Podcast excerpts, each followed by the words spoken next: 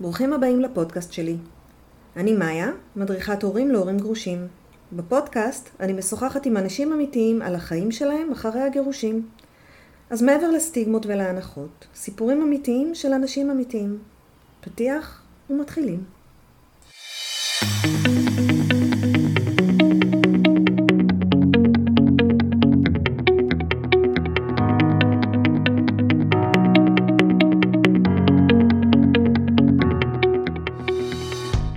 שהפרק עולה, אני מרגישה שאני צריכה לתת פה איזושהי הקדמה.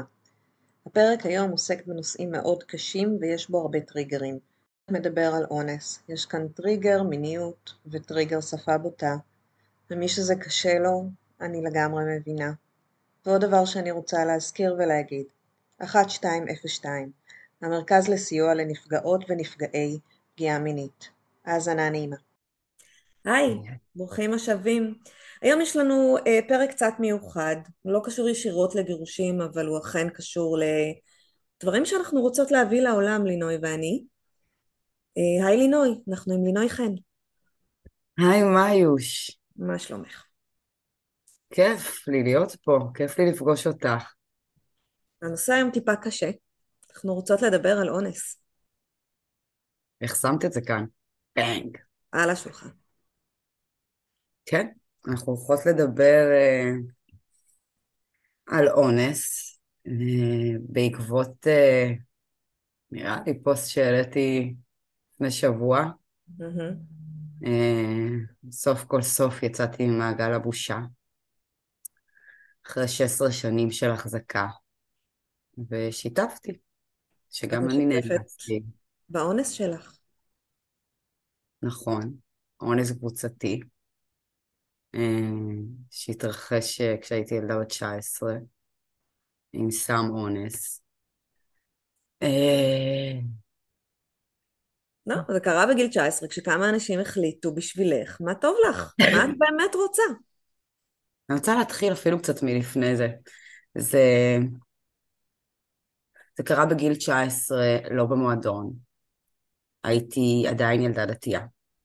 לא, לא הייתי בלבוש חשוף. אה, זה היה עם אנשים שאני מכירה, כמו 99 אחוז מהאונסים שמתרחשים היום במדינת ישראל. אנשים נורא נוטים לחשוב שזה אונס בני סלע סטייל. כן. אה, לצערי המאוד מאוד מאוד מאוד מאוד מאוד מאוד רב, 99% מהמקרים זה לא ככה. הנפגעים, נפגעות, מכירים את התוקפים, את אלה שהולכים להרוס להם את החיים.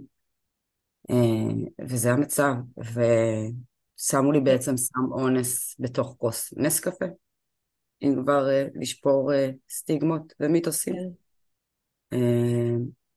קצת על החוויה של מה זה אומר, בעצם מהר מאוד את מבינה שאת הולכת למות או שאת כבר מתה. את בהכרה כשזה קורה? לא, אני ממש זוכרת את השלוק ואת ה... ואז כאילו את ה... אני יושבת על הספה ואני מתחילה להבין שמשהו לא בסדר ואני צונחת. אימא'לה. ובעצם משם בעצם אני לא יודעת מה קורה איתי. אני מתעוררת, אני אומרת מתעוררת, אבל זה לא באמת מתעוררת, צריך להבין, הגוף שלי לא משתף איתי פעולה בשום צורה, וגם לא הזיכרון או המוח שנשאר ערני. אני פשוט שומעת מישהו שאומר, תביא את הקונדום. ואז אני כנראה אינסטינקטיבית, המוח שלי נכנס לפעולה, ו... ואז הבנתי שהתפקיד שחיכיתי לו כל חיי הגיע, כי נראה לי שכל ילדה, מפגש שלה עם העולם אה, כזה, ומה העניין סוטי, אז מה אני אעשה, ושיחות עם חברות. אני, אני גדלתי בתקופת בני סלע, זה היה בכלל, אם הוא יתפוס אותי, אני אשאר, אני, אני רק רוצה לחיות. ו, ובאותו הרגע הבנתי מה קורה, אני ממש זוכרת את עצמי אומרת לעצמי, תזכרי, כאילו בשנייה הראשונה אני מנסה, אין עם מי. וואו. ואני יודעת שאני צריכה לזכור, אבל הנשימה שלי, בעצם התחלתי להתנשף ב rebirthing style, שזה עד כמה שאני יכולה. משתנק כזה. אני רואה שאיבדתי את ההכרה, ובאמת אה, בתמונה הבאה שיש לי זה תוך מקלחת, לא יודעת מה עושים לי כנראה, ומישהו אומר אולי שמת לה יותר מדי. כשהם אומרים תביאו את הקונדום, בעצם נמצאים מעליי שלושה גברים עם איברי מין חשופים. בסדר? ואת ילדה דתייה, זו הפעם הראשונה. זאת לא הפעם הראשונה שלי, כיוון שאני התחתנתי בגיל 16 ועשרה חודשים בשידוך, כדת וכדין, ושם הייתה הפעם הראשונה שלי, אבל אה, כן. אה, ואז בעצם אה, בתמונה הבאה שיש לי אני מקבלת מכה בראש, ואני מבינה שנמצא מעליי בית, ברק, זין שלי, שידעו את השם שלו. האנס. ואני, כן, ובסיטואציה השלישית אני מקבלת שוב מכה בראש, הפעם זה כבר אה, א' או אושרי, הבן של זונה, אפשר להגיד את זה, שם זה. ו... ואז בעצם אני קמה לקראת הערב, אה, אנחנו מדברים על בערך 14 שעות שאני לא ערנית, אני לא בהכרה, כל הקטעים האלה זה מסכם אולי 6 שניות בלחץ, מתוך כך הרבה שעות שאני לא באמת יודעת מה קרה או מה היה. 14 שעות? כן. זה מטורף. כן. כן.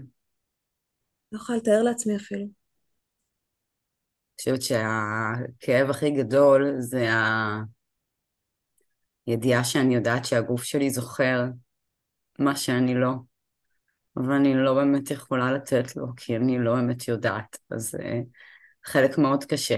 מה עשו לי, איפה נגעו בי, מי, מה...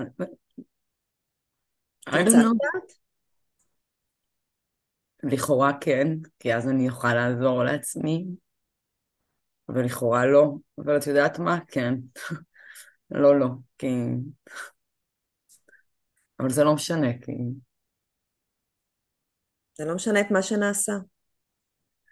כן, ובעצם אני מתקשרת uh, מיד כשאני קמה ל-1201, שזה מספר ששיננתי מאז ומתמיד, עוד ביומנים שהיו קונים לנו לבית ספר עם המספרים שצריך לזכור. ואני אומרת שם לבחורה שעונה לי שאני חושבת שאנסו אותי ואני מפחדת לצאת מפה כי אני מפחדת שירצחו אותי. והיא אומרת לי לנשום ולהתקשר למישהו קרוב אליי שיבוא לאסוף אותי. ו... ולצאת משם כשאני אומרת שאני אפגש יותר מאוחר. ובאמת, אני, אני יוצאת מה, מה, מה, מהבית, והם אפילו לא היו שם, הייתה שם אחות של אחת מהן. זה היה הבית של ההורים של חברים שהם היו כאילו בחופשה, הם לא היו בארץ. אמ, ו... ואני מתקשרת לסבתא שלי. אני לא הייתי צריכה להגיד לה מה קרה.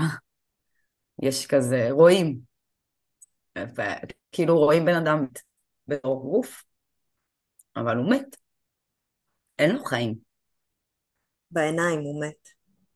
אני לא מאחלת לך לראות בחיים עיניים כאלה רגע אחרי. בחיים. אה, ומיד אחרי אני בעצם נתקלת במעגל הראשון של הבושה. אה, כשאנחנו יושבות באוטו ואני ילדה דתייה, אנחנו מבינות שיש עליי סתם, אנחנו לא יודעות מסוכן, לא מסוכן, ו... אבל אנחנו מפחדות ללכת למשטרה, כי מה יגידו על הילדה? אה, ו- ולא רוצים שזה יצא כי זה אות קין, אנחנו מדברים על תקופה שנאנסות לא היו מופיעות בשמן המלא. כן. אה, וסבתא מתקשרת לחבר טוב שהוא קצין משטרה, ושואלת אותו באמת עד כמה זה אנונימי, והוא מכווין אותנו שזה מאוד אנונימי ושאנחנו יכולות להיות רגועות. ומשם בעצם אה, הוא אומר לנו להגיע לבית חולים וולפסון. אוי, רגע, יש לי עומס. שאלת אותי מקודם מה זה חדר ארבע, אז באמת הרבה מאוד אנשים לא יודעים. ואני לא מאחלת לאף אחד לדעת, וכנראה שאחת מתוך שלוש אולי יודעת. קצת יותר אני חושבת. זה מה שמדווח, לפחות הן מגיעות. וזה חדר שבעצם מגיעים אליו קורבנות תקיפה מינית רגע אחרי, לבדיקה רפואית ראשונית. חדר בו את מקבלת את כל החמלה, כל הכבוד לגוף שלך, רגע אחרי ש... חיללו אותו ככה. ו... אני הולכת לספר כאן קטע קצת קשה. משם בעצם אני חוזרת הביתה, אה, בית של ההורים. אימא שלי מבינה מיד מה קרה. אני עד היום לא יודעת אם סבתא שלי סיפרה או לא סיפרה. והיא מחבקת אותי. ואז אבא שלי נכנס, ואני פוגשת את uh, מעגל האשמה והבושה בפעם השנייה. כי אבא שלי נכנס ומשליך את הזעם שלו עליי, צורח עליי, שאני שרמוטה. אלוהים תראה. את יושבת עם סבתא שלך באוטו ואתן מוכנות להיבדק רק אם זה אנונימי, ואז אבא שלך בא וצועק לך שאת שרמוטה, כשאת קורבן. את קורבן של פשע. כן. אין אשמה. ודרך אגב זה לא משנה גם אם היית הולכת עם חשוף וגם אם היית שותה וודקה, זה לא רלוונטי. לגמרי. את לא אשמה בזה. אבל זה מה שאת פוגשת. ואת ילדה בת 19 דתייה. כן. אבל uh, משהו נכנס בי באותו הרגע. ולקחתי איזה ברבור זכוכית שהיה כזה יפה כזה, שמאלה ששמים על ספריות כאלה. ואבא שלי הוא גבר גבר, הוא איש מאוד גבוה, רחב כתפיים וגדול וחזק. תמיד היינו אומרים שאין לו תחושה בידיים מרוב שהוא חזק. כן. והמטר חמישים ושמונה שאני תפסה את הברבור מול הפנים שלו, ואמרה לו, אף אחד יותר לא ייגע בי, אף אחד יותר לא ישפיל אותי. תעוף מכאן עכשיו או שאני דופקת לך את זה בתוך הפנים. ואלוהים עדי, הייתי דופקת את זה בתוך הפנים. לכל מי. ובעצם בשלב הזה אני בורחת מהבית. אחותי הקטנה רצה אחריי. שנים אחרי זה היא תספר לי שהיא פחדה שאני הולכת למות, היא לא הבינה מה זה אונס, אבל היא ראתה אותי היא הבינה מה זה אונס בעצם בעיניים, היא ראתה בן אדם מת בגוף חי, והיא ניסתה להציל אותי, ו... ומשם ברחתי לסבתא. אה, עימותים, משטרה, אה, מצאו את הסם אצלהם בבית. אה, הם ברחו מיד אחרי, ירדו למחתרת. המשטרה לקח איזה שבוע כזה למצוא אותם.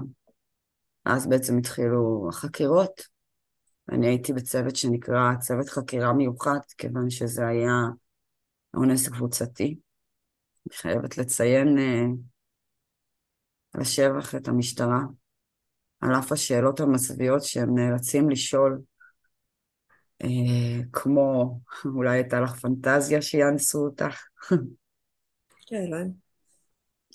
שאלה הגיונית. Uh, אבל היה שם, ראית שהם לא רוצים לשאול את השאלות האלה. והם נורא ב... לא, לא, הם לא רוצים, הם ממש איתך, הם ממש כואבים את כאבך, והם ממש מכבדים אותך. ואפילו היה איזשהו עימות שלקחתי את המהדק וכבר לא יכולתי, פשוט תפסתי ועפתי את זה, והם לא רשמו את זה בדוח, כי, כי למה לרשום? כי הם הבינו שאתה קורבן, כי הם הבינו ש... נתנו לי באיזשהו מקום את הצדק לפחות uh, מהצד שלהם, ואת הגב. כן. אז תודה על זה, משטרת ישראל, בת ים. כן, מדהים. מדהימים. Uh, והם המליצו להעמיד לדין אחרי חקירה מאוד ארוכה. עשיתי כמובן פוליגרף, אני דוברת אמת. ו... והתיק uh, בעצם הגישו אותו לפרקליטות, עם המלצה להעמיד לדין. באותה תקופה התיקים אה, שהגיעו לפרקליטות 92 אחוז מהם עם ההמלצה להעמיד לדין, זאת אומרת אנחנו מדברים על תיקים שנעשתה בהם עבודה משטרתית, נעשתה בהם חקירה והוחלט שהאדם, ויראו את המשטרה, יש פה קייס להביא למשפט, 92 אחוז מהתיקים האלה נגנזו. אה, אני זוכרת את הרגע שאני מגיעה לפרקליטות אה, ופוגשת את החוסר צדק הכי גדול בחייו של אדם. למה הם נגנזו? מה... כי בתיקי אונס זה לא, אתה לא יכול להוכיח את זה יותר מדי. לא מספיק uh, העדויות שיש, אם זה לא בני סלע סטייל, לא כל כולך uh, שבורה, מרוסקת, uh, מדממת, או לא יודעת מה יש עלייך סימנת all over, אז, uh, אז כנראה שזה לא מספיק סקסי. או אם אתה לא איזה מישהו uh, מעניין או מפורסם, או שרוצים לתפור עליך תיק, אז כנראה שזה לא מספיק סקסי. היום אנחנו עומדים על נתונים של 70 אחוז, זה אחרי קמפיין של מיטו. זה לא אומר שמצבנו טוב, אני גם רוצה לציין לכל מי שכרגע אולי עובר לו בראש שיש פה עניין של הגנה על תלונות שווא, אז בעניין של תקיפות מיניות אחוז התלונות השווא הוא בדיוק כמו אחוז תלונות שווא בכל תלונה אחרת.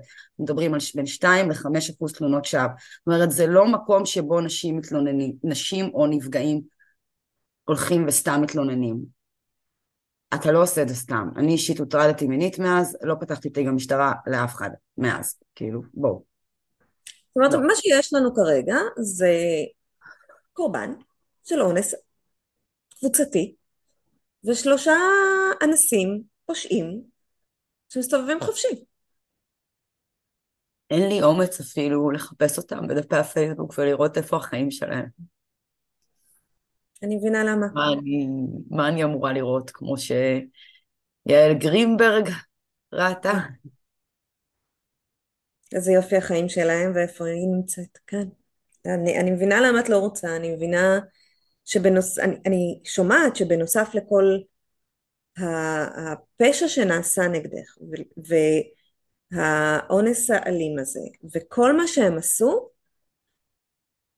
כאילו אין, אין צדק פה ואין ענישה והם יכולים להמשיך לחיות את החיים שלהם בלי שאף אחד ידע מה הם עשו ו, ואת צריכה להתמודד עם ההשלכות. לא רק שאין צדק, גם יש הרבה חצים כלפייך. אני זוכרת את התקופה הראשונה אחרי האונס שלי שאני מעריכה שערות. אני לא מתקלחת, כי אני לא רוצה שיאנסו אותי. אני רוצה שיגיעו למצב שאם מישהו תופס אותי ברחוב, ואולי הוא רצה לאנוס אותי, אז הוא לא ירצה. שאני אהיה כל כך מכוערת וכל כך מסריחה וכל כך שעירה, שהוא לא ירצה לגעת בי. כן. להחביא את עצמך. בוא נהיה לא אטרקטיביים, בוא נהיה... אנחנו מנהלים את הפודקאסט הזה 16 שנה אחרי. אז הצדק הוא, הוא, לא, הוא לא רק שהוא לא קיים, כאילו, בסופו של יום מי שחי עם זה, זה, זה אך ורק הנפגעים. הם חיים עם אות קין על המצח, לא הנאשמים, כיוון שמי בכלל יודע מזה? הרי אם עכשיו אני אפרסם את שמותיהם, אז סביר להניח שאני אהיה חשופה לתביעת דיבה כזאת או אחרת, או ואת יודעת מה, את מי זה בכלל מעניין? את מי זה בכלל מעניין? זה לא נושא סקסי. את חושבת שצדק היה עושה לך הרגשה יותר טובה? כאילו צדק משפטי? צדק היה עושה לי הרגשה יותר בטוחה. חושבת שכשאני מסתכלת על כמות התיקים שנפתחו בשנה ואני מבינה ש-90% מתוכם הם עבריינים ש- שהם מסוכנים לי ברחוב ובסופו של יום הם לא נכלאים והם פוגעים שוב ושוב ושוב ושוב ושוב, אני, אני, לא, נשק, אני לא בטוחה. לא העמידו אותם אפילו לדין, מה אכפת להם? אין, אין, אין השלכה למעשה לא. שלהם. אין, וגם אין השלכה חברתית, כי, כי, כי, כי, כי את חיה עם זה. כי הנפש שלך נפגעה. אפילו תגידי פיצוי כלכלי. מי משלם על כל הטיפולים האלה שלי כל השנים האלה? מי משלם על כל הדבר הזה? אני. כן. המחיר הוא לא רק כלכלי, המחיר הוא נפשי, המחיר הוא באורח החיים, המחיר הוא בהכל. את יודעת עד איפה המחיר? רוצה לשמוע עד כמה המחיר? כן. סיפרתי לך ש... סיפרתי לכם ש... ששמו לי את זה בתוך סם של נס קפה, כאילו את הסם בתוך כוס של נס קפה. וכל מי שמכיר אותי אישית יודע שיש לי פטיש פסיכי לנס קפה. עכשיו, עזבו את זה שאני גרושה בעוד פעמיים, אז כאילו, אני צריכה להיות פרזנטית של נס קפה. אבל אה, אני פשוט הולכת איתה לכל מקום. זאת אומרת שגם אם אני אלך למסעדה, אני אזרוק אותה שנייה לפני. מהאוטו להופעה, לא משנה, לכל דבר, תמיד איתי. ו- ו- ועם, הש... ועם הזמן, כשהבנתי עד כמה טראומה נרשמת ומכובדת בגוף, אני בעצם חווה את הטראומה שאני כל הזמן מחדש. אני כל הזמן שומרת על. הנס קפה שלי ו- ודואגת להציל את עצמי כל פעם מחדש. ואני אפילו לא מודעת לזה. אז אה, זה כמה אה, טראומה יכולה להיות מכוותת בגוף. מה קרה ב-16 שנים מאז? אז בתקופה הראשונית שלה, אחרי האונס, אה, בעצם היה את השלב של החקירות, שזה לוקח כמה חודשים. בשלב הכיעור העצמי והריחוק, מגיע, מגיע השלב של התקפי הזעם. זה אומר שבערך פעם בשבוע אה, מישהו לידך בבעיה. אה, זה יכול להתחיל מהתקפי זעם שהם מאוד מוצדקים, נגיד אה, מועדון לילה, מישהו נגע לי בתחת, סיפור אמיתי לגמרי, גבר, אני הייתי על עקבים ומיני. אה, חזרתי בשאלה אחרי, כן, חשוב לציין. אה, אני הייתי עם עקבים ומיני, חלק מהאישה חזקה שאני עכשיו אני יפה, אני חשופה, ובוא נראה אותך נוגע, מי אתה בכלל? ואז הוא נגע לי בתחת, אז הוצאתי אותו החוצה, רדפתי אחריו, אני לא אשכח, ואני הייתי על הכיוון. עקבים ומיני. עשיתי קרש. לתוך הפנים, הוא התקשר למשטרה. והוא אמר, הבחורה מרביצה לי, אז אמרתי לו, פעם אחרונה שאתה נוגע בתחת של מישהי. עכשיו, זה לא, זה לא חכם. בסדר? אני לא חושבת שההתמודדות שלנו היא משהו שהוא, אה, את יודעת, חכם או לא חכם. לא, זה סתם דוגמה לאיפה התקף זעם יכול להגיע. זה טריגר. זה, זה טריגר פסיכי, זה מעבר לטריגר, זה התקף שכל מה שאת רוצה זה להוציא בו זעם. צריך להבין, סם אונס משתק לי את הגוף. לאורך כל ה-14 שעות שאלה, ה mind שלי מנסה להתעורר והגוף שלי מנסה להציל את עצמו ואני לא משתפת פעולה. ואני יוצאת משם כועסת. כועסת על עצמי, כועסת על הגוף שלי, כועסת על ההחלטה המטומטמת. להתחבר עם האנשים האלה ולתת בהם אמון, כועסת שכאילו למה נשארתי, רציתי ללכת בדיוק חמש דקות לפני, הם אמרו תשארי, כועסת על הכל, כועסת על כל אלה שכועסים עליי, כועסת על, כועסת על כל אלה שמאשימים אותי, כועסת על החיים שזה הביא אותי אליהם. זה אומר ניתוק משפחתי ו- ו- ו- ולבדות. fucking לבדות. הנה עוד אה, מחיר שאת משלמת כשאת מתנתקת מהמשפחה. כן. כי במשפחה או לא נעים, או את אשמה. אז למה שתרצי להיות שם? במקרה שלי אני כנראה פשוט שרמוטה. כן, ברור. ו... אוקיי, אז... כשהכרתי את הגרוש שלי, אני, אני הבנתי שמשהו לא תקין, כי הייתי מוציאה גם הרבה זעם עליו. אני אומר אוקיי. לזכותו שבאמת אה, הוא גילה כלפיי חמלה מתוך המקום הזה, ויכל להבין את זה. ו... ושם הבנתי שזה לא תקין, שאני פוגעת בבן אדם שאני אוהבת. אה, והלכתי לטיפול פסיכולוגי דרך עיריית תל אביב, וכזה שהוא חינם לכל תושבי תל אביב, והייתי בטוחה שפתרתי את זה. ואז גילית שלא? כן, הייתי עסוקה לאסוף מדליות, הרבה מאוד ניתוקים, הרבה מאוד משימות, הרבה מאוד לברוח. אה, ו- והנה, אני תקינה, כאילו, אם אני, אם, אני, אם אני גומרת, אז מה, אני לא בסדר? אז הנה, אני בסדר, הגוף שלי הוא, מה, הוא נמשך, מה, מה לא בסדר בזה? כאילו, מה אתם רוצים ממני? אין לי פוסט-טראומה, אין לי את השטויות האלה שאתם מדברים, אני בן אדם עובד, אני בן אדם חי, אני, כאילו, יש לי חברים, מה אתם עכשיו... אה, בסדר, אז נאנסתי, כאילו... וגם שתביני, אני לא הייתי מדברת על זה. זאת אומרת, אם את היית חברה שלי ונגיד היה יוצא על זה שזה איזושהי שיחה, אז הייתי יכולה להגיד לך, כן, נאנסתי, אבל לא מדברים על זה.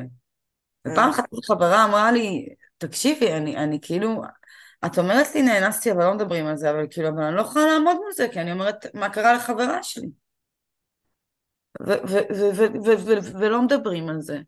ואם היה והייתי צריכה לספר על זה, אז לא הייתה פה את ההתפרקות הרגשית שהייתה פה עכשיו שסיפרתי לך. להדחיק, להדחיק, להדחיק. היה פה טכניות כאילו אני עכשיו בחקירה. שוב פעם, ואני צריכה להיצמד לפרטים, לעובדות, למה שחשוב, מה שצריך לזכור ולדעת. הרגשות שלי הם לא חלק, אין לי רגשות. איך נכנסים עם מישהו למיטה עוד פעם? וואי. האמת שהפרטנר הראשון שלי אחרי היה איש מדהים וטוב לב, והיינו ביחד תקופה, הוא באמת נורא רצה אותי ונורא אהב אותי, ו... אבל... אה, אבל את לא שם. זה מחזיר אותך לא... לאונס? לא תמיד בצורות ישירות. לפעמים כשאת בהדחקה, את לא... את לא תביני שזה מה שעומד שם. כן. את לא תראי את זה פתאום, תהיה איזושהי תמונה. זאת אומרת, הפלשבק הוא לא חייב להיות פלשבק. גם יכול להיות פשוט ניתוק. אין? כן. תחושה שמשהו בך לא... זה עוד לא פתור לי, שנייה, אני לא מתמודדת עם זה כרגע. אני גם אהיה איתך כנה, אני לא חושבת שעד היום אני, אני פתרתי את זה בעולם המיניות שלי, כיוון שעד עכשיו באמת הייתי עסוקה בשיקום עצמי, וטרם נכנסה לחיי זוגיות, אה, בשביל שאני באמת יוכל לבחון את זה, זוגיות, את יודעת, ש, ש, ש, שאני יכולה לראות מה מתקלף מתוכי ומה מדבר. 16 שנה אחרי. 16 שנה אחרי, כן. ואת עדיין מנסה לרפא את הנפש שלך. כן, אבל אני רוצה להגיד דווקא על המקום של ההדחקה. אוקיי. Okay. שאני חושבת, היום אני רואה את זה כשאני מדברת על זה, שכשאני משתפת אז uh, הרבה אומרות לי גם אני, גם אני, גם אני. ו... וזה מרגיש באסה, כי אנחנו הופכות את זה למעגל בושה. אני הפכתי את זה בעצמי למעגל בושה. וזה שפחדתי לדבר על זה, או... אבל זה מה ששידרו לך, זה מה שאמרו לך. זה אצלך. הבושה היא אצלך. כן, הבושה היא לא אצלי. אני חושבת שעד ששירה איזיקוביץ' לא באה ואמרה לא, אני רוצה שתפרסמו את השם שלי ואת השם שלו כי אני לא אשמה, לא קלטנו את זה. נכון. אנחנו לא אשמות. נכון, זה היה ממש ממש ממש ממש ממש אמיץ מצידה. זה היה מדהים. ובאמת אנחנו לא אשמות, וכשמתחילים להוציא את זה, אז גם... אוי, מה משתחרר ממך. כן? כן, כן. כאילו, בא לי להזמין אנשים אפילו להיכנס לפוסט שלי בשביל, לא בשביל לייקים או תגובות, בשביל לראות כמה אהבה אפשר לקבל, במקום השיפוטיות שאני הסתתרתי מאחוריה, והבושה שאני הסתתרתי מאחוריה. אה, ואז זהו, אז בא לי לדבר רגע, שנייה, אני, אני ברחתי לי, כן, אני, סלחו לי, אני אובר, כזה. תשמעי, הפוסט, כמו הפודקאסט הזה, מאוד גלוי, מאוד אמיתי, מאוד מהלב, וזה מאוד אמיץ בעיניי, כי באמת, כשאת אומרת שאנשים אומרות לך, גם אני, גם אני, אז למה לא הוצאתם את זה? יודעת משהו? גם גברים. גם דברים. בא לי לשים עוד איזשהו נתון שילדים, אני לא יודעת אם אתם יודעים, אבל ילדים שנפגעו מינית, זה אחוז שווה בין שווה בין בנים לבין בנות. נכון. כל אה, פגיעה מינית שהתרחשה אה, בשלב הילדות של הילדים, הם סיים. וזה ברוב המקרים על ידי מישהו שהם מכירים. בכלל, אה, רוב הפגיעות המיניות הן בבית. 99% מהפגיעות המיניות נעשות על ידי אנשים שהבן אדם מכיר. זה נתון מטורף. מה שמייצר את הפשע המושלם גם, כי זה ישר מייצר סביבך מעגל אשמה. דיברת אותו כזה נחמד. כן, מה פתאום, אין מצב, את מדמיינת. אין משפחה שזה לא קרה בה, אני חושבת. אבל כאילו, אנחנו מדברים על בני סלע, המפלצת הזאת, הנה הוא הלך והוא עשה, וכאילו אנחנו מרחיקים את זה מאיתנו. אבל האמת היא שבני סלע הוא אחוז אחד.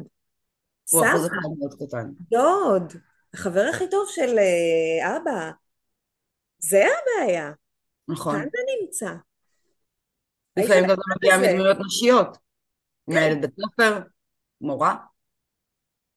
זה הרבה יותר נפוץ, ואני חושבת שבגלל זה גם חשוב לדבר על זה, וחשוב לנפץ את, מעב... את מעגל הבושה. כי תראו, אם אנחנו לא נעשה עם זה משהו בתור נפגעות, אז וואלה, האמת שאף אחד לא יעשה עם זה כלום. כי אם לנו לא אכפת מעצמנו, אז למה שלמישהו בכלל יהיה אכפת מאיתנו? והאמת היא תפוקה. once נאנסת, אכלת אותה. זאת האמת. נכנסת לסטטיסטיקה מגעילה, מג'ויפת. המוח שלך כנראה נדפק לתמיד, בצורה כזאת או אחרת. אם אנחנו ניקח MRI של מוח לבן אדם עם פוסט-טראומה ו-MRI של מוח של בן אדם שהוא בלי פוסט-טראומה, אנחנו נראה הבדלים ברורים. אה, וזאת המציאות, אבל אם את רוצה לעזור לעצמך, ובאמת לעזור לעצמך, אז הדרך היחידה היא לדבר את זה. עכשיו, אני רוצה שנייה להסביר מה זה אומר לעזור לעצמך, כי יכולות, יכולים להיות פה גם קולות של אנשים שיגידו, אבל אוקיי, אני עכשיו, אני, אני משתמשת בלשון נקבה כי זה יותר נוח לי, אני מדברת לגמרי גם לאחיי הגברים שאני יודעת שסוחבים פגיעות מילדות. אמ, יכול להיות שאני יכולה להרגיש שאני בסדר, אני מגדלת את הילדים שלי בצורה בסדר, אני מתנהלת בעבודה בצורה בסדר, יכול להיות שגם יש לי זוגיות בצורה בסדר, ויכול להיות שהכל בצורה בסדר, אבל יש לי בריחות. יש לי בריחות. מה זה אומר? יש נקודות שנגיד בהן אני כועסת מדי, בהם דברים יוצאים מפרופורציות, בהם אני לא מבינה איך הגעתי למקומות האלה, בהם המוח שולף את הזיכרון לפני שהוא שולף את הרציונל. וזה המקומות שבהם הטראומה מדברת. ואם אנחנו בעצם רוצות להיות חופשיות מהטראומה, ולהתנער מכל מה שהיא מביאה איתה, הדרך היחידה זה לדבר איתה. זה לא להתרחק ממנה, כיוון שאם אנחנו נתרחק ממנה אנחנו נחשוב שאנחנו בחופש בחירה על החיים שלי, כי הנה אני לא מתעסקת בזה, אני אפילו לא מדברת על זה, ואני גומרת ואני מולטית ואפילו השפרצתי, אז אני סבבה, אבל האמת היא שלא נכון, את לא חופשייה. את עבד של הטראומה שלך. החופש הוא מסע שנועד לאנשים אמיצים. השאלה אם אנשים באמת רוצים להיות חופשיים. הרבה פעמים גם אני רוצה לשמור על זה. לשמור בתוכי. על- אוקיי. על הטראומה, על הפגיעה. הרבה פעמים אני רוצה לשמור עליה בתוכי. אני לא רוצה להתמודד עם החופש אולי. חופש המחשבתי, מה זה אומר? זה יכול לגרום. לאנשים. כן. יש פחד, יש פחד של מה יגידו, יש פחד של מי ירצה להיות בן זוג שלי, יש כן. פחד שלי מול עצמי, מה זה אומר עליי? מה עשיתי? מה אני... אה, את קצת, קצת מלמדים אותנו, קצת יש, אה, את שומעת את זה באוויר, התלבשת חשוף מדי, עשית, מה אמרת? מה עשית? כל מיני משפטים כאלה שמעצבנים אותי נורא, שמטילים את האחריות על הקורבן, בן או בת, לא משנה, על הקורבן. נכון. ו- ונורא ו- חשוב להגיד, הוא קורבן, וזה לא משנה, יכול, אני, אני יכולה לרקוד ערומה ב, ב, באמצע הרחוב, אם אמרתי לא זה לא. אין פה בכלל שאלה. יש פושע ויש קורבן וזה מאוד מובהק. אין פה בכלל שאלה בעיניי. ו- ואני אלך איתך גם לנתון אחר, שהרבה מאוד בכלל לא מדווחות, או מדווחים, כי... כי מה ההיגיון? ראינו כולנו את הסדרה במקור ש... על האונס של האח הטייס, ואיך זה מטויח, ואיך משתיקים. חבר'ה, אני לא יודעת למה כולם בהלם. זאת המציאות. לי שיחות עם הדודים אה, שאמרו לה, די להתעסק בעבר, מה את כן. רוצה להרוס את המשפחה? זה נשמע לי כמו שיחות שאני מנהלת בטלפון שלי. זה נשמע לי כמו כל משפחה במדינת ישראל. אני, אני, אני בכלל אה, מתפלאה שיש משפחות אחרות. מה יש לך להתעסק עם העבר? העבר הוא עבר מלשון עבר, דהיינו היה, דהיינו עבר זמנו, בטל קורבנו, תתקדמי. זה לא עכשיו, מה נכון, עונה לאלה? אי אפשר. לא, תקשיבי, אין לי בעיה, סבבה, זו תפיסת עולמך, תפיסת עולמך, סבבה. כשמדובר בתפיסות עולם, אני נורא אוהבת להביא עובדות ומגע, ומדע מדויק. המוח, שלבי פעולה, מה נשלב ראשון, מה יוצא אחרון. כן. אל תגיד לי לא להתעסק בעבר, כיוון שכולנו חיים את העבר כל הזמן, והבאתי לך את הדוגמה של הטריגרים, העצבים, הקטנות שאנחנו מקבלים. לא סתם אנחנו נדלקים על בני אדם בחיי היומיום שלנו. יש שם סיבות, והסיבות האלה טמונות בחוויות אה, אלוהים ישמור ויציל שלנו. אז אתה יכול לא להתעסק בעבר, אבל אז אתה חי את כל הטריגרים של העבר. אז אני בוחרת להתעסק בעבר ולחיות את ההווה בנוכחות מלאה, אה, ולא לחיות את העבר כשבויה על ידי אה, תסמינים או סימפטומים כאלה ואחרים. בוא אני אשאל אותך, עבר של מי? כי לה זה לא עבר. זה, כן, זה גם תשובה שאני אוהבת לענות למי ששואל אותי. אצל הנאנסות זה חי כל יום. צריך להבין עד כמה זה חי, מה זה אומר פוסט-טראומה, מה זה, מה זה אומר הדבר הזה. אני, אני, אני בא לי שנייה רגע להגיד שכשאני נפגשתי עם המילה פוסט-טראומה אה, לראשונה בחיי, אה, זה היה מחבר שהוא פסיכולוג, והוא דיבר על זה, והוא אמר לי, כן, שמעי, סביר להניח שיש לך פוסט-טראומה, כאילו, עם כל מה שעברת בחיים. ואמרתי לו, כן, כאילו, אתה יודע, אבל אני כבר עברתי את זה. אה, וכאילו, את יודעת, והוא זרם איתי. ואז נפגשתי עם המושג פוסט-טראומה מורכבת באיזה ויכוח בדפי הפייסבוק, שדיברו שם על אונס, ואז התחלתי לדבר קצת האונס שלי בתגובות. ואז מישהי אמרה, יא, את משלנו, את מוזמנת להצטרף לקבוצה לפוסט-טראומה מורכבת. ועניתי לה, תודה, אהובה, איזה מקסימה שאת מציעה לי את זה, אבל אני באמת במקום אחר, אני... על מי את מדברת? אוי, הדוגמה הזאת נמצאת שם עד היום כאות למבוכה. אני פתחתי עסק, גידלתי ילדה, עברתי גירושים, עברתי דברים, עברתי כל מה שעברתי, תראי אותי איך אני שמחה. אה, באמת, אני מוכרת אפילו שמחה, מה יותר מזה? כן. אה, ובא לי להגיד מה קרה שם, שפתאום התפגרתי לי out of nowhere. אז uh, לאורך כל הזמן הזה באמת הייתי במרוץ, בהדחקה, בלהשיג מדליות. ולאט לאט נכנסתי לתוך עולם ההתפתחות, מתוך שאלה בכלל של זוגיות ומה דפוק בי במקום הזה. ואמו שלי, הבת שלי, יש לי ילדה אחת, היא בת עשר, עוד שנייה. גדלו לה ניצנים חמודים. מתחילה. כן, אה, אבל זה גמר אותי. אני, אני ממש הסתכלתי עליה באמבטיה, קלטתי את זה ונגמרתי.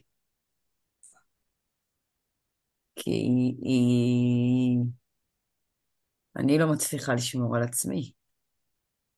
איך אני מוציאה אותה לעולם שם בחוץ? ואז במקביל היה לי מפגש עם, אה, עם אדם שהטריד אותי מינית לפני שנתיים, שהוא בעל של מועדון אה, מוכר בראשון. כתוצאה מזה הוציאו אותו מהמקום מה שנקרא, שמו אותו בבקסטייג' ובמשך שנתיים הוא לא הגיע לשם, אני המשכתי לבלות שם פעם בשבוע, קבוע, עם כל החברים, חברות, אה, ואז הוא חזר. כן. ואז עברתי שם זוועת אלוהים. אז מה שקורה שם זה שאני ניגשת לאותו בן אדם, ואני אומרת לו, מה אתה עושה פה? אה, הוא אומר לי, מה זאת אומרת? אני אומרת לו, כן. הפסקת לגעת בבנות? אז הוא מסתובב, מחייך והולך. ונעמד לי ככה, יושב לי ככה מאחורי הפרצוף, עם חיוך תקוע. אה, קודם כל לפני אני חוטפת בכלל התקף חרדה בחוץ עם חברה, ו... ואיכשהו היא מכניסה אותי לבפנים, להסתדר על עצמי, ואז אני אומרת לה, שרית, הבושה עוברת צד. ואז אני גם באה ונעמדת מולו, ואני אומרת לו את זה וזהו, משם אני באמוק. אני מחפשת את הבעלים, וכשאני מוצאת אותו, אז אנחנו יוצאים החוצה, וחבל שלא היה להם מקליט, כי זה היה אחלה חומר. ואז אני אומרת לו, תגיד, מה הוא עושה פה? אז הוא אומר לי, מה זאת אומרת? יש לך צו הרחקה? אמרתי, mm. לא, אנחנו צריכים לעלף פה משטרה. אז הוא אומר לי, תשמעי, הוא שותף פה, זה מה יש, אה, זה המצב.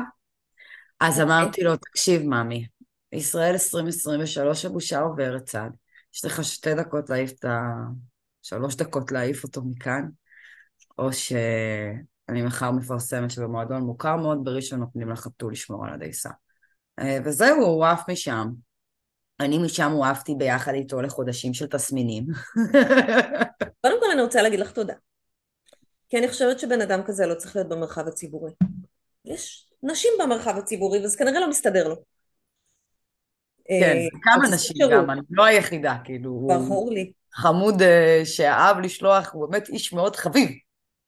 אז זה מה שאולי בא לי, לש... בא לי, אני לא אגיד לשנות כי קטונתי, אבל לייחל לשינוי, והשינוי הזה מתחיל מכל אחת ואחת ואחד, גם בדגש על הגברים.